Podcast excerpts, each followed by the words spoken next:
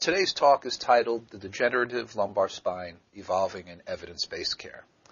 I am a physiatrist, uh, which means I'm board certified in physical medicine and rehabilitation, and I am fellowship trained in spine medicine and interventional spine care. I also have board certifications in pain medicine and neuromuscular and electrodiagnostic medicine. I am currently the chief of the Division of Spine Medicine at the Northwell uh, Spine Center within the Department of Physical Medicine and Rehabilitation.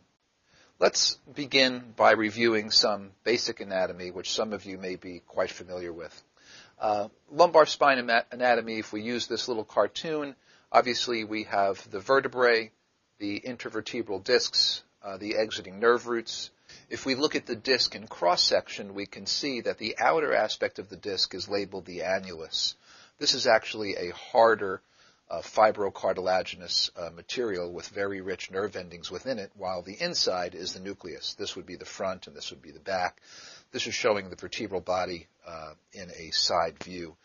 This cross section here reminds us of the posterior aspect of the annulus, the lamina and the spinous process, the facet joints known as the zygapophyseal joints, and the exiting nerve roots uh, as well. On MRI, we can look at the spine from the side. This would be a T2 sagittal view, again showing the vertebral bodies, the intervertebral discs.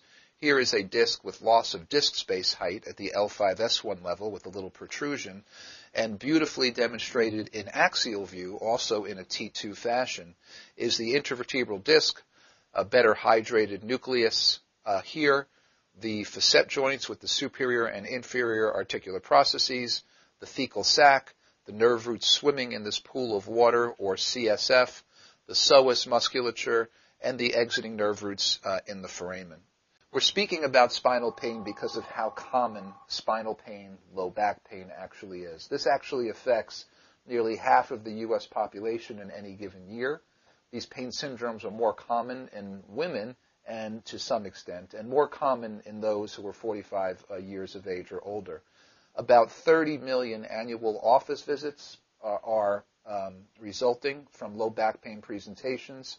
3 million ER visits, and 3% of total uh, healthcare visits in all are resulting from patients presenting uh, with spinal pain. This is very costly for our healthcare system and our country to the tune of $600 billion when direct healthcare costs and lost productivity are considered it's fascinating to me to learn this as well, that this is actually double the annual cost of heart disease and greater than the combined cost of cancer and diabetes care in the U.S. The leading reasons for lost time in the workplace, you can see back pain and neck pain are two and three in the United States after headaches. Despite how common this is, we're not doing the best job at treating it. This is extremely challenging for patients and for clinicians. For patients, there's tremendous difficulty in terms of access to timely care. By the time the patient ends up in the office of a specialist, there may be multiple visits and multiple um, consultations prior to arriving in the office of a specialist who is best suited to help them. These uh, office visits are expensive. Patients are missing work because of their pain. Diagno- diagnosis is often delayed, and oftentimes an incorrect diagnosis can be assigned and this can result in improper care. And the care we provide very often is not very evidence based. So you can see that the patient is really up against this uh, when they present with debilitating spinal pain situations. And oftentimes the pain is so debilitating that patients are very scared. They're scared of paralysis because nerves are involved. They're scared of wheelchair dependence. They're scared that their spine will actually fracture. And clinicians who are those asked to treat these patients are also oftentimes at a disadvantage. Formal spine care training across the disciplines is relatively lacking. The outcome studies that we base our treatments on have conflicting results. We use images whose interpretation and correlation often is poor when it comes to the patient's clinical presentation. When we're treating pain, we also have to consider psychosocial stressors, and much of what we do is elective. Um, it may not be life and death. Uh, for patients, it may seem that way at the time of diagnosis and treatment. But when treatments are elective, patients need to be put at the center of this care model so that they can be educated consumers of spine care and help direct their own care. We're going to go over a little history here about how the advanced imaging of the spine has evolved. Unfortunately, we've learned to see more and more, but seeing more and more doesn't always correlate with greater knowledge in terms of what's causing the patient's pain and how to direct care. It was really in the 1920s uh, that myelography, injecting dye into the subarachnoid space, evolved, allowing us to highlight on plain radiographs the neural elements of the spine and cutoffs in flow, which might correlate with compression or stenosis. The dyes that we've used have evolved in the past decades, thought to be less toxic, less likely to cause uh, arachnoiditis. CT imaging followed, still the best that we have to look at the osseous or bony anatomy uh, of the spine. This too evolved in the 70s uh, and 80s.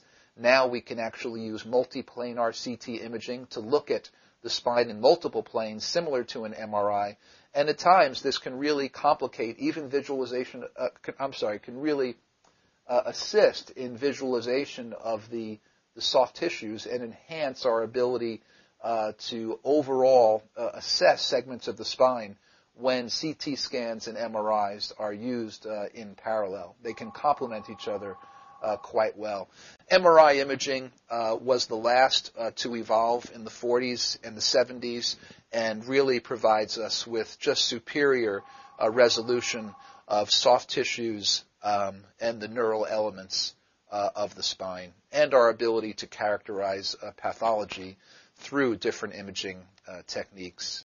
Once again, this is showing a T2 sagittal view of the lumbar spine.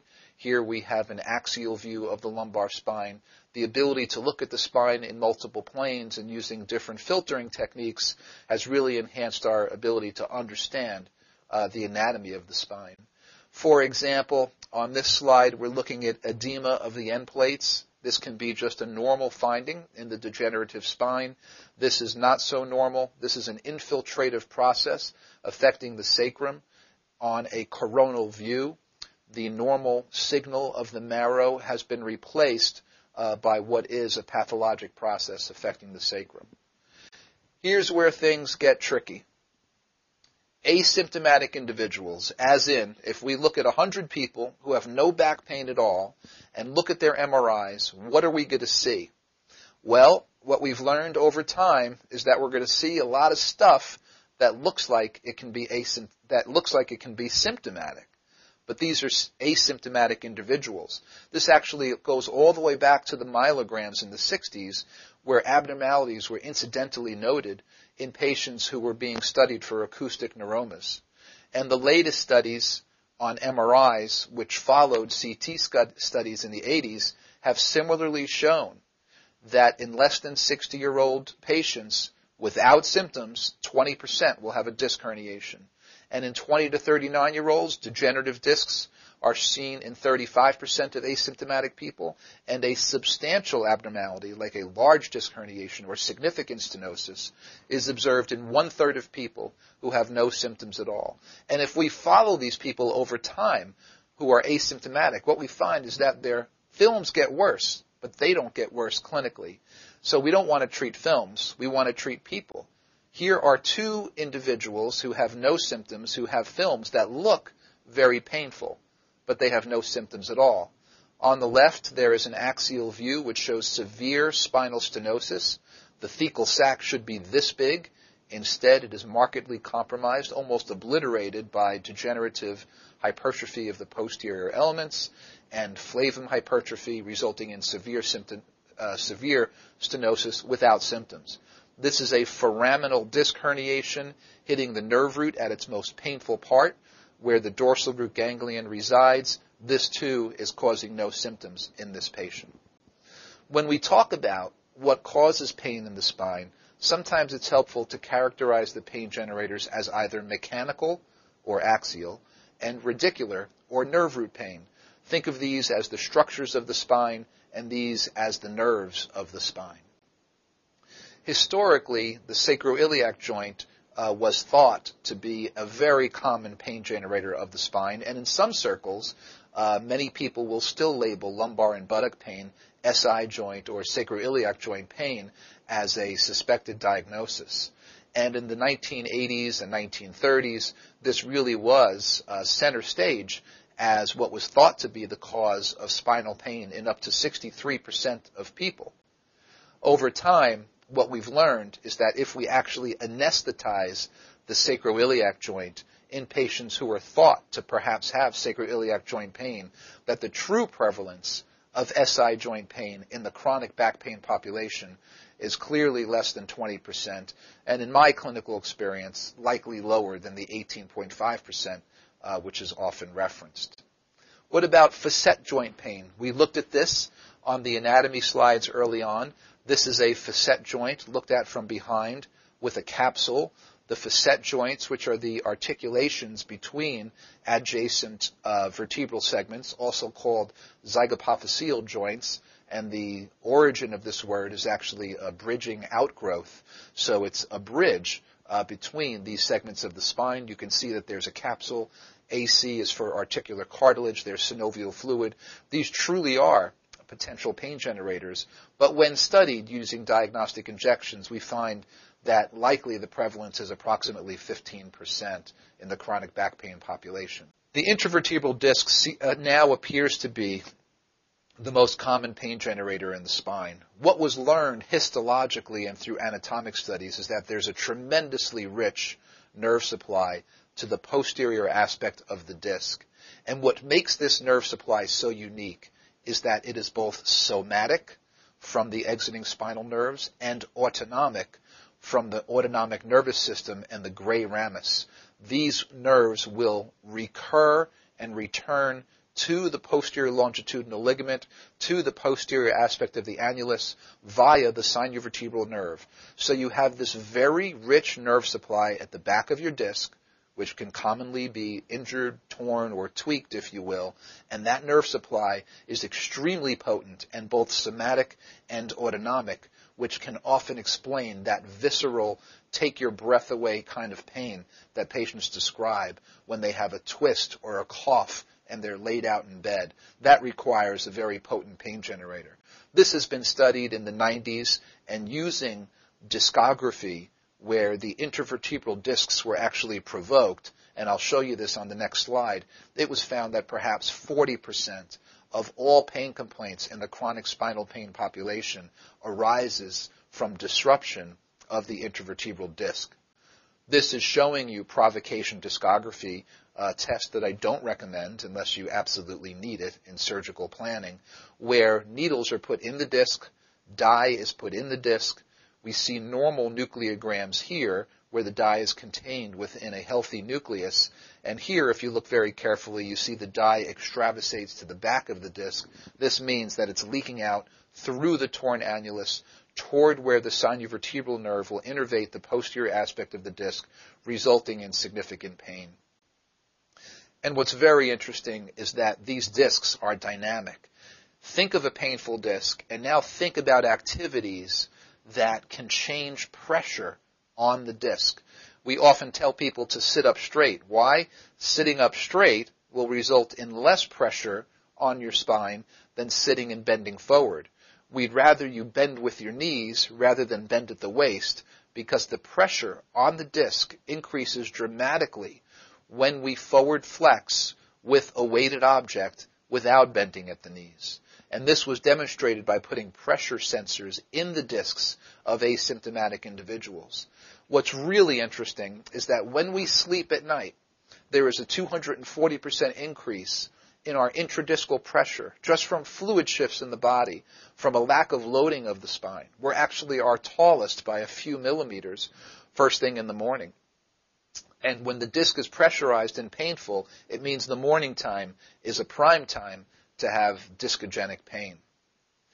Another very unique study, really one of a kind, uh, was performed by Kuslich in 1991. And what this surgeon did was he wanted to figure out what hurt, and the way he did it was that he he used uh, progressive local anesthesia during surgery to stimulate tissues in awake patients. And what he found was that the fascia, supraspinous ligaments are all not painful. Muscle stretching and muscle stimulation also not painful. A nerve root in the spine is generally not painful. A compressed nerve root was. But once the disc was stimulated in the annulus, two thirds of the patient, two thirds of the patient population experienced pain like their own pain. The facet joint is typically uh, not particularly uh, painful uh, as well in terms of the synovium or cartilage, but the capsule of the facet joint could be painful. But really, the site of pain was felt to be the annulus, using this stimulation during surgery. And the nerve root is typically quiet unless it's inflamed. So what do we do for our patients? What does the evidence say that we should do in patients with acute back pain? Well, that has evolved over the past 40 years as well. You may encounter patients who say they remember being hospitalized in traction for two weeks in the setting of acute back pain. Well, that's not happening anymore. The studies then evolved to say that two days of bed rest was probably better than seven, and currently our recommendations are get up and go as best as you can as much as your symptoms will allow. and that will hopefully lead to a quicker recovery. Medicines can be utilized, although some of what we've done for many years, including the use of acetaminophen, has recently been shown through a well-designed randomized trial to perhaps not be so effective after all. Anti-inflammatories are felt to be um, helpful for soft tissue injuries and perhaps for acute low back pain as well, not as much so for radicular pain. Muscle relaxants, it is also suggested, can be helpful for acute low back pain. I call muscle relaxants people relaxants because very often they're acting centrally. And if you look at cyclobenzaprine, for example, its structure chemically is extremely com- uh, comparable to amitriptyline. These can be used to help people sleep at night. They can have sedating effects. Opioids, we won't get too into this, helpful for acute pain, extremely dangerous, and ineffective, likely, for chronic spinal pain, not to mention the crisis which has resulted from the use of opioids chronically uh, in this country. What's fascinating is that we may have uh, approximately 7% of the world's uh, population in this country, but we use 98% of the world's hydrocodone. And there are about 500,000 deaths in the United States over the past 15 years or so ascribed to opioid dependence, opioid abuse, misuse, redirection of these medications, as well as opioids serving as a uh, gateway uh, to heroin. Steroids, I do use it. Many of my colleagues use it. The studies, which are very limited, don't suggest its efficacy. Anecdotally, I do find it helpful as an anti-inflammatory.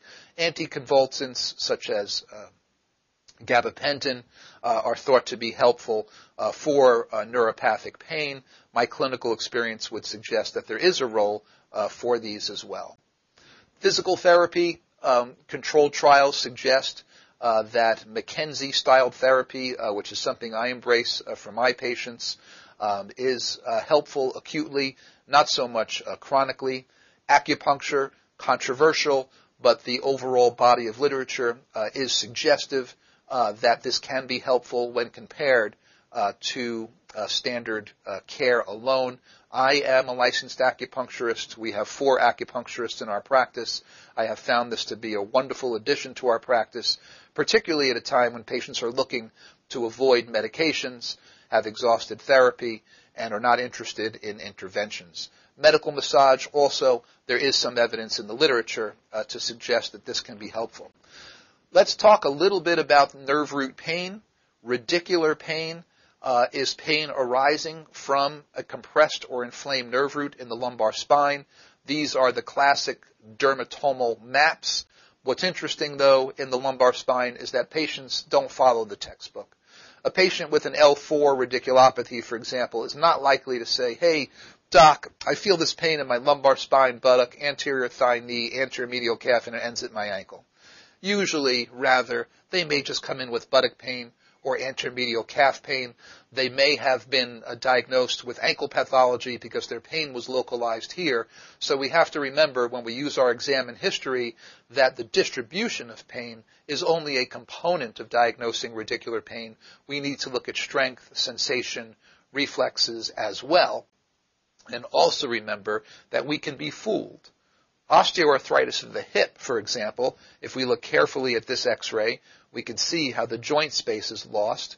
The hip is innervated by the femoral and obturator nerves, and referred pain from the hip will extend along their distribution in an L2 to L4 distribution to the anterior thigh and even the knee. That can look like an upper lumbar radiculopathy, like L3 or L4 vascular pathology, arterial occlusion, which is shown here, arterial insufficiency to the lower limbs, can look like a patient with stenosis. The history will help us to decipher if in fact the patient is presenting with vascular or neurogenic uh, claudication. When we talk about mechanical aspect of radicular pain, what we mean is that there is compression on a nerve. So let's, let's look at that a little more carefully in the 1930s, it was shown that compression of lumbar nerve roots uh, does arise from degenerative stenosis. It wasn't until 1934 when Mixter and Barr first identified lumbar disc herniations that sciatica from nerve root compression and a disc herniation was described. And we realized in the 1950s that some people were born with a tendency towards stenosis, what's been labeled congenital stenosis or congenitally short pedicles. Here is an extrusion at the L5S1 level. You can see the annulus and PLL are disturbed. Nuclear material is extending caudally, and the nerve root is being uh, compressed. This is showing significant stenosis. Obviously, the thecal sac here is triangular in shape rather than larger and round, and these are two aspects of mechanical nerve root compression. Here's the problem. We're not just dealing with mechanical nerve pain syndromes. Rather, what we have in the lumbar spine are mechanochemical injuries, meaning a chemical component of injury. This was first shown in the 1970s by Marshall. This was published in The Lancet. And what he found was that there are substances that are released at the site of nerve injury, and the inflammatory process could actually be improved by the local administration of cortisone. Here's the problem we're not just dealing with mechanical nerve pain syndromes. Rather, what we have in the lumbar spine are mechanochemical injuries, meaning a chemical component of injury. This was first shown in the 1970s by Marshall. This was published in The Lancet. And what he found was that there are substances that are released at the site of nerve injury and the inflammatory process could actually be improved by the local administration of cortisone. To support the fact that injuries are not just mechanical in nature, multiple studies have shown that there is an inflammatory component of injury. This was shown in the 70s when compression of normal nerve roots were found not to be painful. That there was actually a high concentration of phospholipase A2 noted in lumbar disc herniation injuries. And if we incise the annulus fibrosus in animal models without neural compression, it was found that conduction velocity and capillary stasis would result, and the administration of epidural steroid would help to reverse these processes. What's also fascinating is that disc herniations are not forever herniations. Over time, the majority of disc herniations that we see in the lumbar spine by MRI or CT imaging will reduce in size. But patients get better before the herniations ever go away. When 98 disc herniations were studied, you can see that the largest lesions resolve the most and that after approximately one year follow-up, 60% showed a greater than 30% reduction, and 48% showed a 70% reduction. But patients get better before the herniation goes away. So if they're getting better, but the disc herniation is still there, it tells us that this is not just mechanical. What this is showing is a large foraminal disc herniation on this MRI. After the administration of gadolinium, the disc enhances in a peripheral fashion indicating that capillaries are actually there to resorb the herniation. And this is the result. Here's the sagittal view showing a significant extrusion at the L2-3 level in September of 2014, and four months later, the exact cut, finding that herniation hard to detect at all.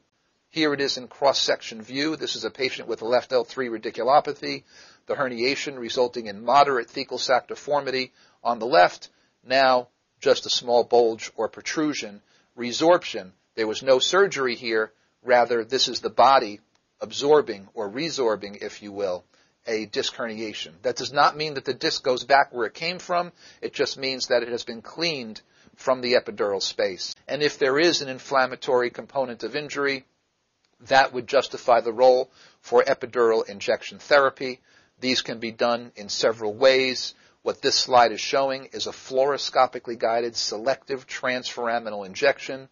The needle tip never goes in the epidural space. The patient is awake, the skin is anesthetized, dye is put in to show that the L4 nerve has been addressed. This is a foraminal disc herniation, so we want the medicine to drape over the site of pathology. And the studies have shown through a meta-analysis that this is uh, an accepted means of successfully treating radicular pain arising from disc pathology, likely less effective in the setting of stenosis, likely less effective for more massive uh, herniations. Oftentimes, these herniations uh, and, and their symptoms can be treated uh, with a single injection with some effect. The average patient will require two to three injections. The steroid which is utilized must be carefully considered in each case based on approach and safety concerns as well as efficacy. Thanks for your attention. I hope this was helpful to you. This slide uh, will be the last, and you'll now hear from my colleague, uh, Dr. Jeff Silber, and he'll speak to you about surgical approaches to the degenerative lumbar spine when such intervention is indicated. Thank you.